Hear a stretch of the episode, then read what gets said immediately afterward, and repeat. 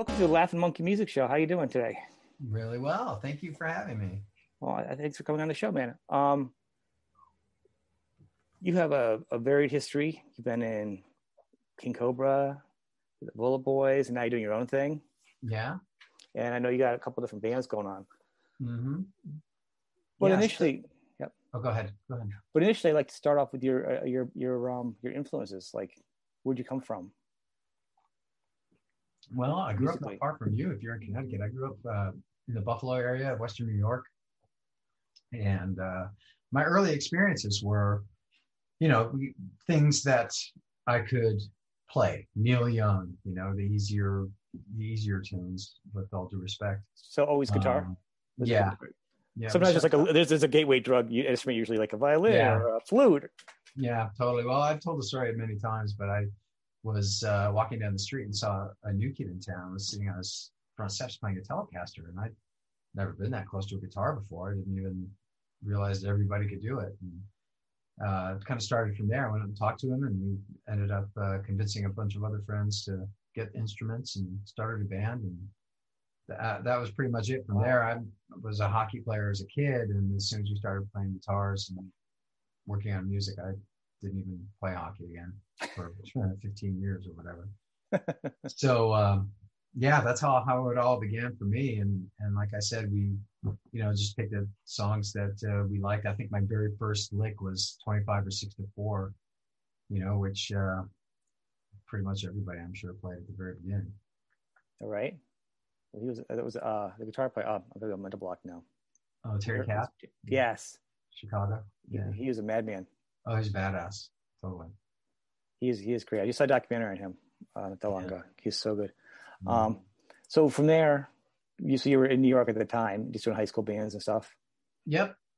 How'd you end up transplanting over? Because was well, actually where was King Cobra? Because they called you, right? Are they how'd that happen? That was your probably your first big break. Well, I was working in a record store on Sunset Boulevard in uh, Hollywood, West Hollywood, I think. so you moved out to Hollywood. Yeah, yeah. So I moved out to California after playing uh, playing for I don't know four years in New York, doing you know up and down uh, the coast tours and and playing in Janis Joplin cover bands and doing everything that I could could to play. And uh, finally, it, it sort of uh, its shelf life came up, and we moved to California. My bass player and I, with the intent of keeping our band going, but we sort of went our separate ways and uh, I found myself playing in cover bands and, and working in original bands. And honestly, the very week that uh, I had a meeting with Carmine's manager for King Cobra, I had made plans to move back to Baltimore and join this band that was playing in clubs.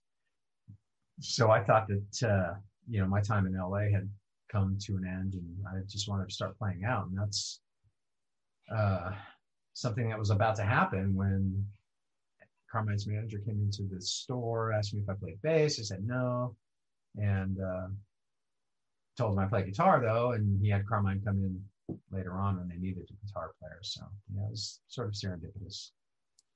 That's interesting. They came into the store and just Yeah, well, he just saw me standing there. I don't think he he didn't know me by any stretch. He just came up and said, "Hey, you play bass?" I mean, I had my hair was you know kind of long at the time, so I guess I had a rock thing going. that's pretty crazy. yeah, it was wild how it all worked out. And I wasn't necessarily a big fan of Carmine's work. Mhm. I mean, I'd heard, you know, Vanilla Fudge and certainly was a Jeff Beck fan, but uh, I didn't know that much about Carmine. I didn't really have any of his records that I remember. So we did what two albums from them? Yeah, they were signed Capitol already. So within uh, a couple of weeks of joining, we were in pre-production and, right into the studio working on that first record, Ready to Strike. And uh, went out on the road toward that uh, toward that year for that record. Came back and uh, did our second record, and then things started to sort of fizzle out. I think at that point in about 1987, I uh, decided to strike out on my own. Now, had you been writing songs for the band? Like, because obviously, if it's Carmine's band, did they come in? And did they have like more of like it was like a, a put together band where they're like, it's Carmine's band. We're gonna have writers who write the songs, and you guys are gonna be more of the the players, or did evolve into a band out of the, out of the gate? Well, it out of the gate, it, it was a band.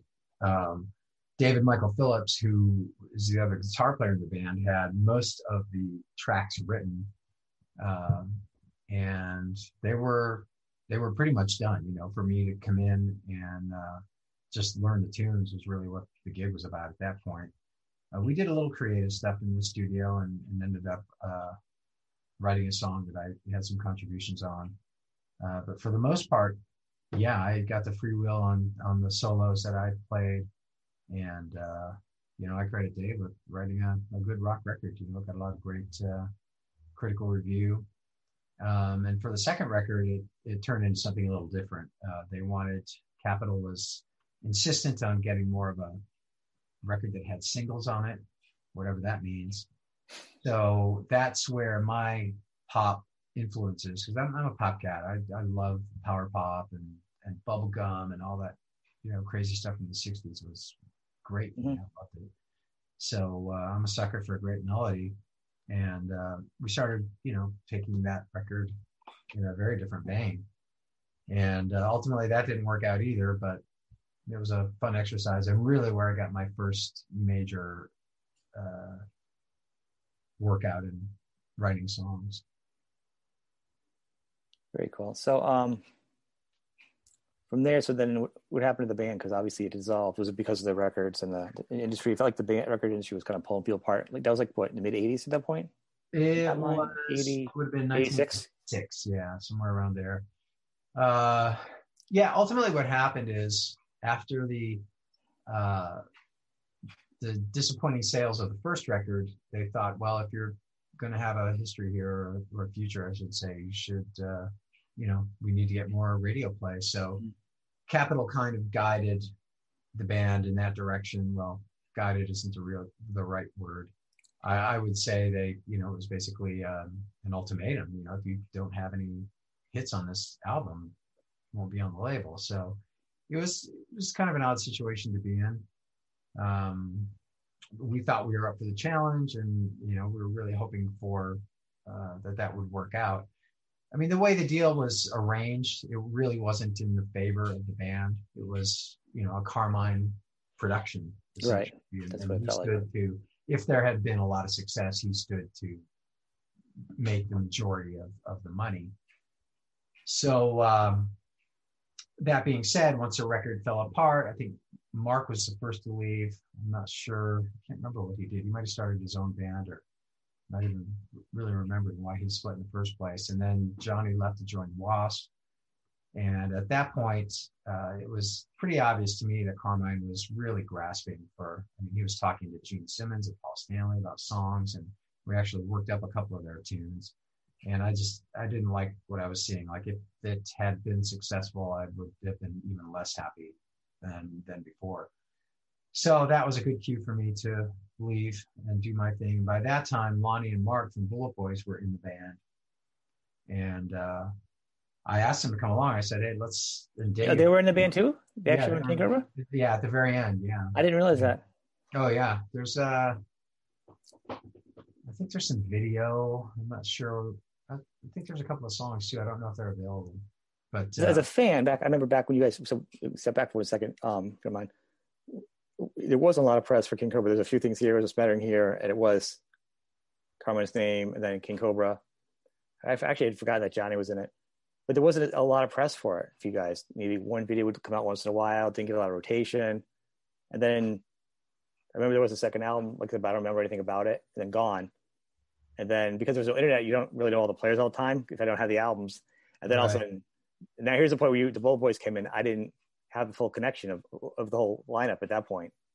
So Mark, yeah, when when Mark left, uh, Mark and Johnny, I can't remember exactly how it worked out. It almost felt like Mark and Lonnie joined the band at the same time, um, because I think I think Mark left before Johnny did.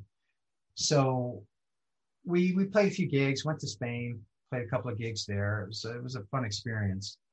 Um, but when we got back, it was like I said, very obvious that it wasn't going to be something I wanted to do. So I asked those guys to come along, and at the time, uh, they said, well, this is kind of our big moment. You know, we're in King Mhm. Cobra, we're in a big established band. We really don't want to go back to the streets and start over again. And I said, great, okay, that's cool. And went home and started auditioning players myself and writing. And shortly after that, the guys came around. We got in touch and started rehearsing uh, with Dave, actually, as a, another guitar player. At that point, he he realized he uh, had too many obligations or something like that, and it, it wasn't really rounding out the way we wanted it to. Mhm. So he split, and uh, we just kept working, and the rest is history. Now, the drummer, uh, Jimmy, how, when did he come into the picture? He we had a drummer that wasn't working out. And when we fired him um, mark knew jimmy. And actually come to think of it we were all sort of rehearsing in this place uh, down in vernon california. And uh, jimmy had actually sat in with us when carmine was carmine had gone somewhere to do something. And jimmy came in he was playing carmine's kit and he was all happy and just a kid, you know, he was 19 years old or whatever. Uh, so then uh, Mark called him in to audition for us, and that was it. It was the final piece.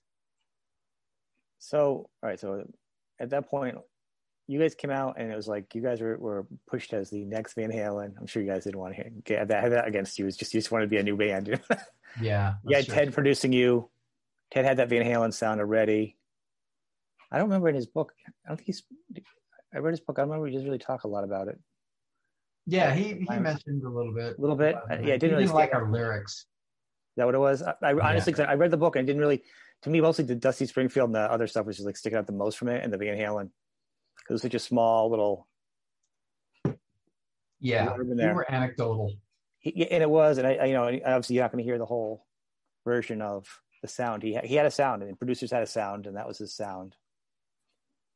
Yeah, he uh, he basically just wanted us to go in there and and knock it out with a very simplistic approach, which was sort of anathema to how I wanted to uh, produce our record. If there, in fact, there are some uh, three demos I think that we did with Garth Richardson before the the demos that actually got assigned, Mhm. and they're I think more representative of of where we wanted to go, or at least where we intended to go uh, so when we came in to the studio with Ted, and he just wanted us to, you know, be a three-piece rock band, and um, that's how it ended up happening. But it wasn't, you know, it was a bit of a shock to me to to listen to it.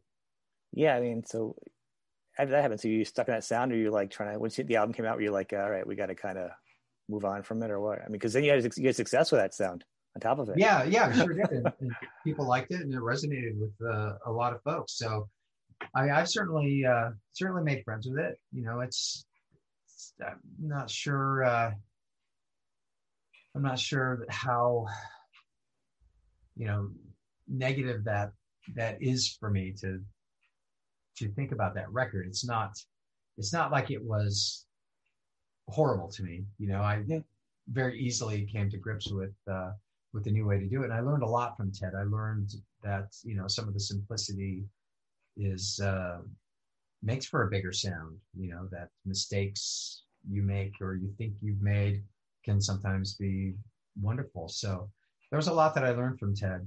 Uh, it was just a situation where I was expecting something different. Like for example, I gave them a bunch of mix notes that would, you know, make the record more what I was looking for, Mhm.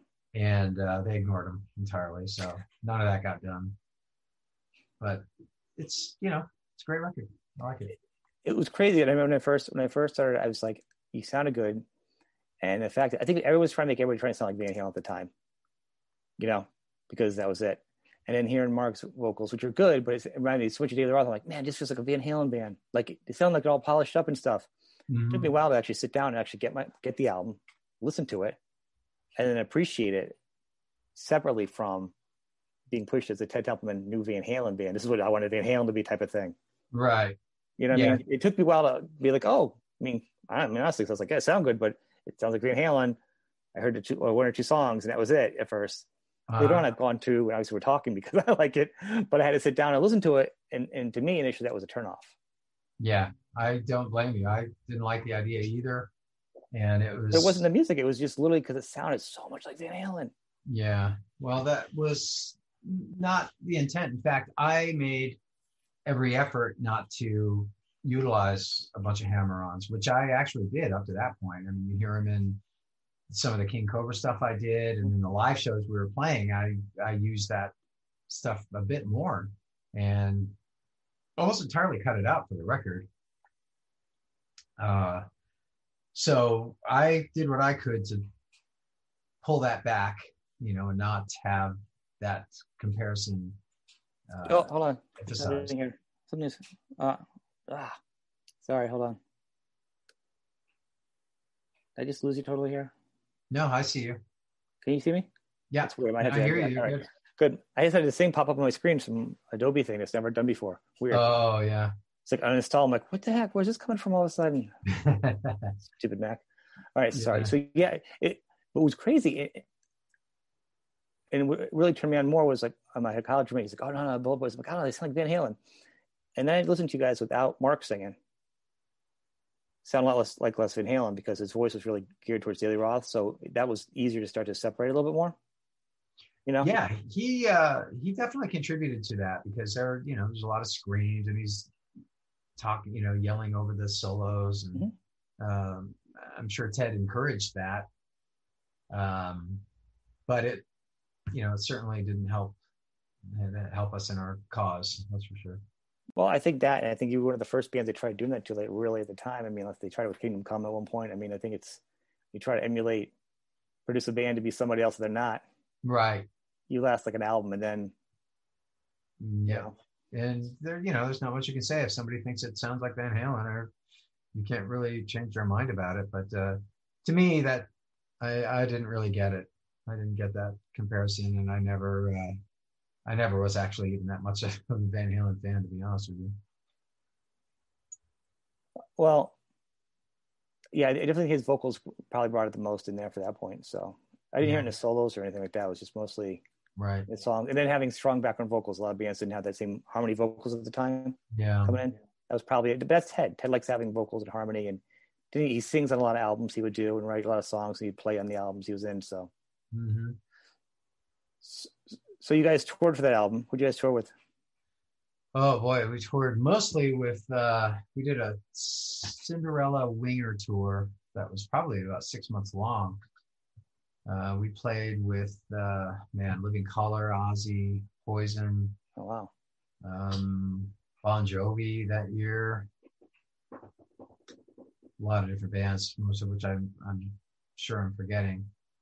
But it was a great long tour. We uh, we did about 386 days. Wow. You know, around the world, played in uh, Europe and the UK, Japan.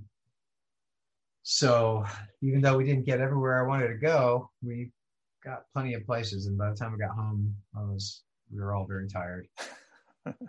I'll bet. Wow, yeah. it's, really you get so because you guys were yeah. At that point, you guys were all over the media. That album really kind of broke pretty big on MTV and everything else. The opposite of King Cobra you were everywhere. Yeah, well, it's funny because that record was dead in the water when it first came out. We uh, released it, I think, in September of '88, and the label wanted us to sit at home while they worked the record. They wanted to have the record get some legs before they were going to give us any uh, tour support or, or, get us out on the road. So, uh, about the time November came around, uh, the record was was pretty much over, and we did that video for Smooth Up, and and it caught on at MTV. And as I've I've told the story before, we uh, went up to the Upper Midwest, Wisconsin, I think, to do a couple of arena dates with Cheap Trick, and then we were going to do a couple of shows on our own headlining. So we did the shows with Cheap Trick, who were my heroes. When I grew up, I all my yeah. dream was to go to Chicago to see Cheap Trick at a club. That was just all I ever wanted to do. But uh, we did those shows, and then once we got to uh, this club, I remember sitting in a dressing room area upstairs, and I wasn't really paying attention to what was going down in the club itself. But when we came out to play, the place was packed, and I looked out and I could see a line around the block. And uh, the, my first thought was like, do they think somebody else is here? What, where are all these people coming from? Because up to this point, we've been playing to, you know, 20, 30, 40 people. Yeah. So uh, that was the first indication that our video had really hit. That's insane to just not know to all of a sudden to walk out to that. Like, yeah, it was hear the buzz. That is. I'll never forget it. That was been a great night, though. Yeah, it was really fun. I, I was uh, very pleased to see it. Very cool. So, so a good tour. It ends. You guys had two other albums that you guys were together for. Yeah. You guys still on the same label. You guys get more control over them at that point. Yeah, we we did. Um, the second album took a little longer to to uh, create. There were some complications. Freak show.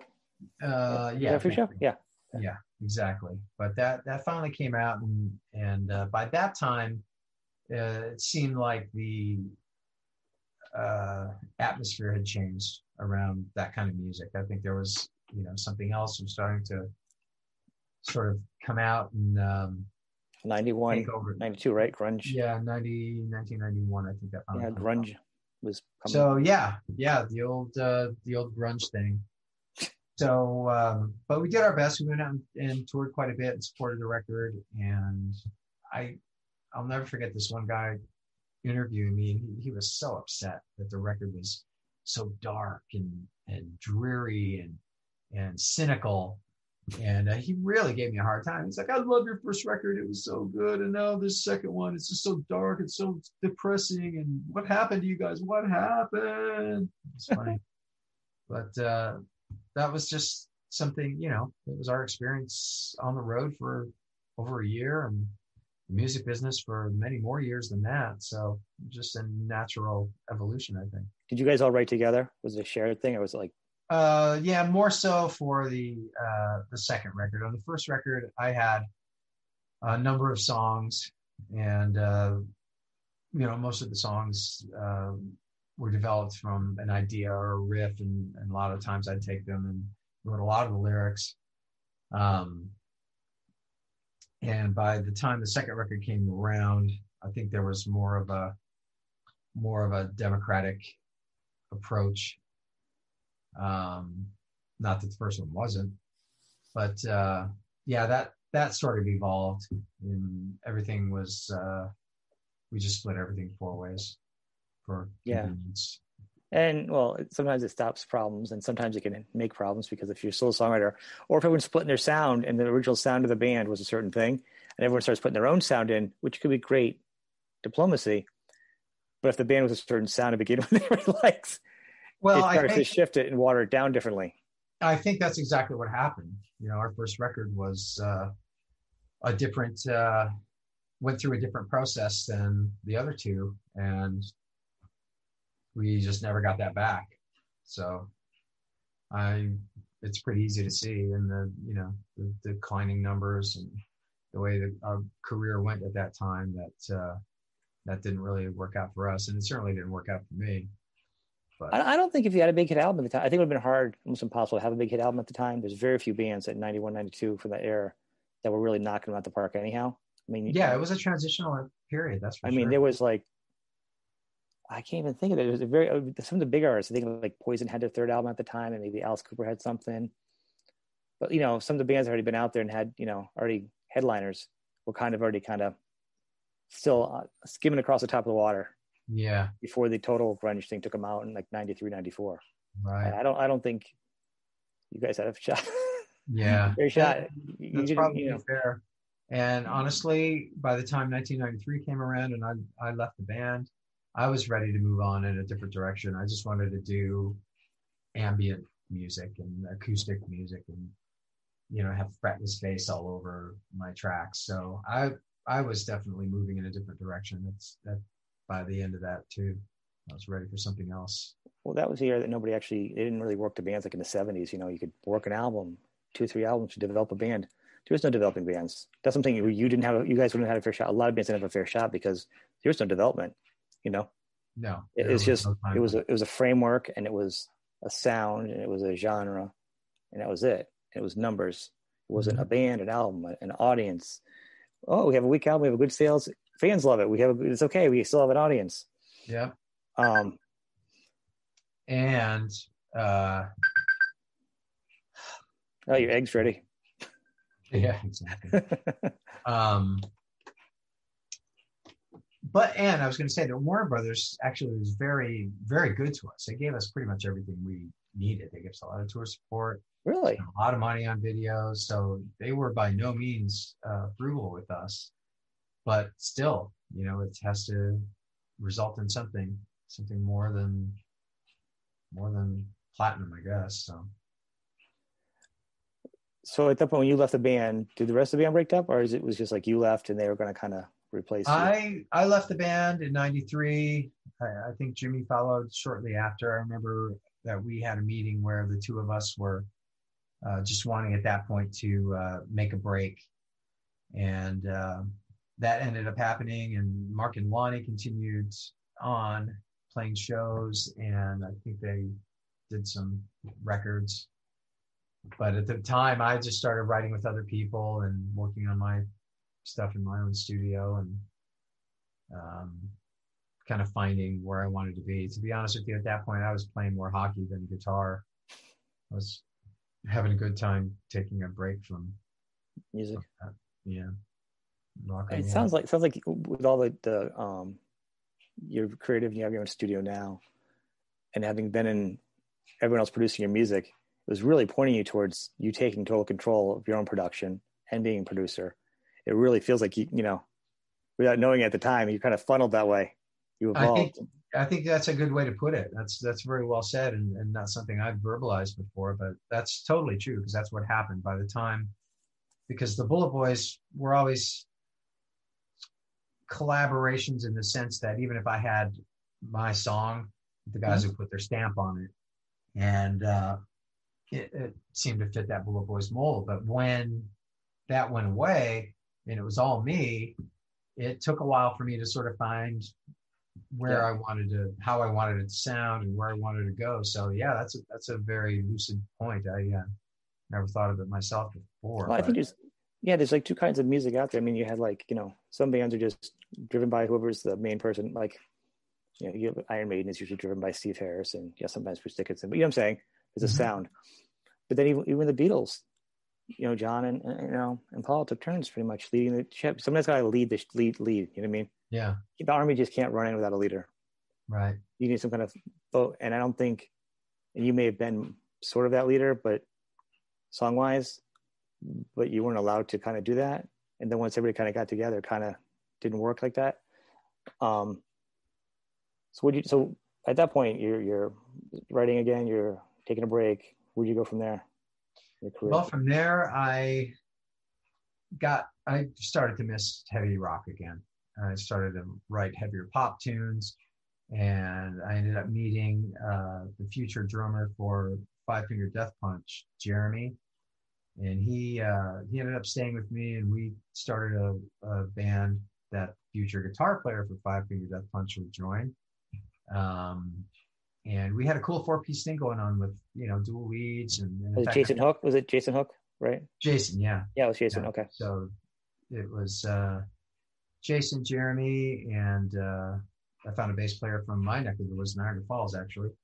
And we had a good thing going. It was really fun to, to write those tunes, but I I'm not I'm not a sort of a go-getter when it get comes to promoting and doing the legwork and the phone work and all Yeah. that. I'm I'm just not that guy. I'm a I'm a writer. I'm a musician, and that's sort of the end of it for me. Like beyond that, I have a very difficult time, even though that's part and parcel of what you have to do at this point as Yeah. well as then. I mean, nobody was helping us then either.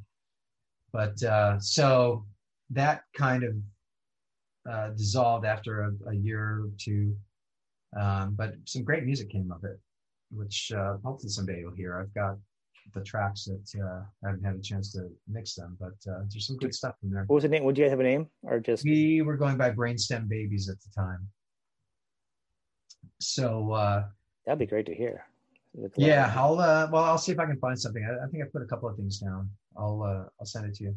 Yeah. But um, after that, that just kind of evolved into uh, a power trio thing that that I did. I kept the bass player stayed with me, and uh, the drummer Troy Patrick Farrell, who you might know from some bands around town. Um, but we did even better stuff as far as I'm concerned. It became more of a power pop thing, which is what you like. Say it again. Which is what you like more. Yeah, that's what actually, I like. Yeah, yeah. And were you writing more? We did more of the writing in the on uh, Yeah, all of it for the most part. So, both, what about the other band? The other one too? Was it more of a collaboration, or you writing all? Uh, I was writing most of the material. There were Overall, it started to evolve into you know the guys writing, but for the most part, it was they were my songs. Yeah. So, um, so then, geez, that was started. We started to turn into the 2000s at that point. I think I did a couple of couple of shows with Bullet Boys. We got back together and did a. Uh, like a live record, live in the studio. Um, and then I moved out of town. I moved up north for 10 years or so mm. and uh, worked on my own stuff in my studio, almost kind of retired, frankly. Um, but I still worked with Jimmy a little bit. And during that time, I met Shane, who is the singer in Hot Summers. And we would travel back and forth and worked on a lot of songs. And uh, uh, those are starting to come to fruition now. Finally. Yeah, I heard that one song on your site. is nice. Thank you. I like that a lot. Is um, and then I also listening to uh, is the other band the Lies Deceit and oh yeah, LD. Feels like it's it feels like it's an inside joke. The name like it's very very music industry. Uh, well, yeah, tongue in cheek or bitter. I don't know if, if it's one or the other or both. It's actually the those are the last three words on uh, at the end of the first record. So yeah, there was a okay. time. Okay. So yeah, I saw you guys do a lot of Bullet Boys. You know, all your clips up there. Yeah, it was essentially us going out and and uh, you know hitting those songs again. You know, with a with a, a singer who loved doing it. Shane was you know fan of the band way back when, so he uh, he sounded good doing it, and it was fun to do. So we're having having a good time. You still do that band too on the side for fun, or no? No, just right now it's uh, Bullet Boys. I'm playing shows with, or at least hoping to next year. That's what I was confused about because it sounded like you were and you weren't, but then now it's up, up still posting your site, so it feels like current still, like it's still something you're doing. Yeah. So I didn't yeah. know if you were doing one or the other, and then I know you're doing your your other band, the, the new one, Hot Summer. So I didn't. Yeah, I should clarify that. Uh, but we sort of intended to work on new music with Bullet Boys. It's it hasn't panned out, and I'm not sure when it will, if it does at all. So that gave me a chance to jump in back into the hot summer stuff, which has been sitting on hard drives for in some cases years, and uh, that's music that deserves to come out and, and be heard. So that's my focus right now. Very cool. So with the pandemic, where's it where's it left you musically? have you been able to take the time to work on your stuff? Because it seems like you don't, you, you know, you're more of a recording person anyhow. Yeah, I frankly uh, really love the time off. Um, I uh, stay pretty busy normally, so uh, that was, although it was an awful way to have time off. of course. Um, I made the most of it and, and was able to work on things that I hadn't had a chance to do for, for like I said, in some cases years. So it's uh, although it sucks heavily and we've lost a lot of good people, I try to make the most of it, like everybody, right? Monty Python, right? Always look on the bright side of life. totally. I'm, I'm trying to learn that song now. Um, it's such a fun song. So, with your recording studio, are you actually doing other artists? Or are you mostly just doing yourself, or were you doing other artists and kind of a mixture? I uh, I was working no, the answer is no. Really, I don't. I don't have anybody in my studio. It's pretty private. Um, I did a did some shows with somebody named Tilly Tills, who was working with. Uh, I think she wrote a song with Dave Grohl, and she was working with uh, somebody that was in Queens, Elaine Allen, I think is his name, guitar player, I guess. and they just they did some really good music. It's really cool stuff. So I worked with her for a little bit, and we did a Christmas song. It's called "Merry Christmas, Baby," and I think she just re-released it.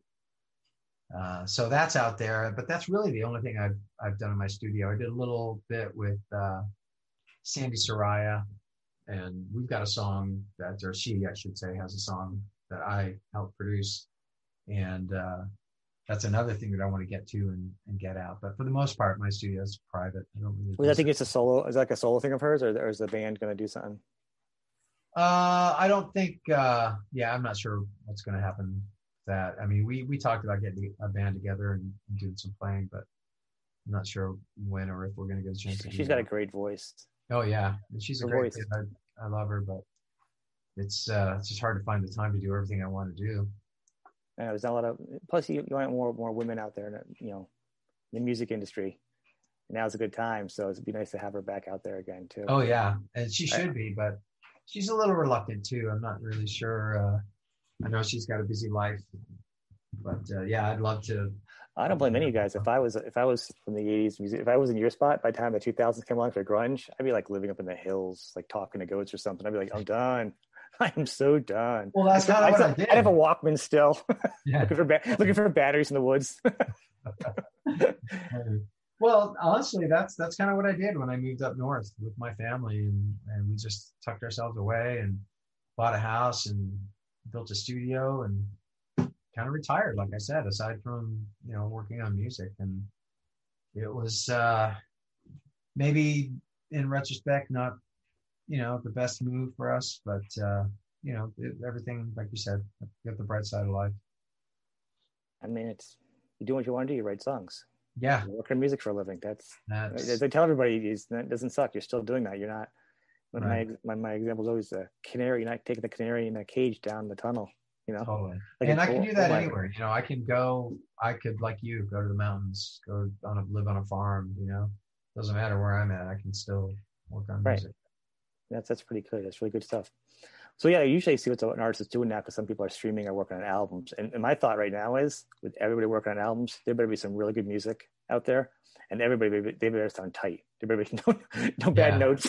Everyone's had lots of time to practice and work on the album. Everyone's like, oh, the first album, the first album you have your whole life, and then the next album you have like two months. I'm like, Yeah. well, you have another whole life again to make another new album.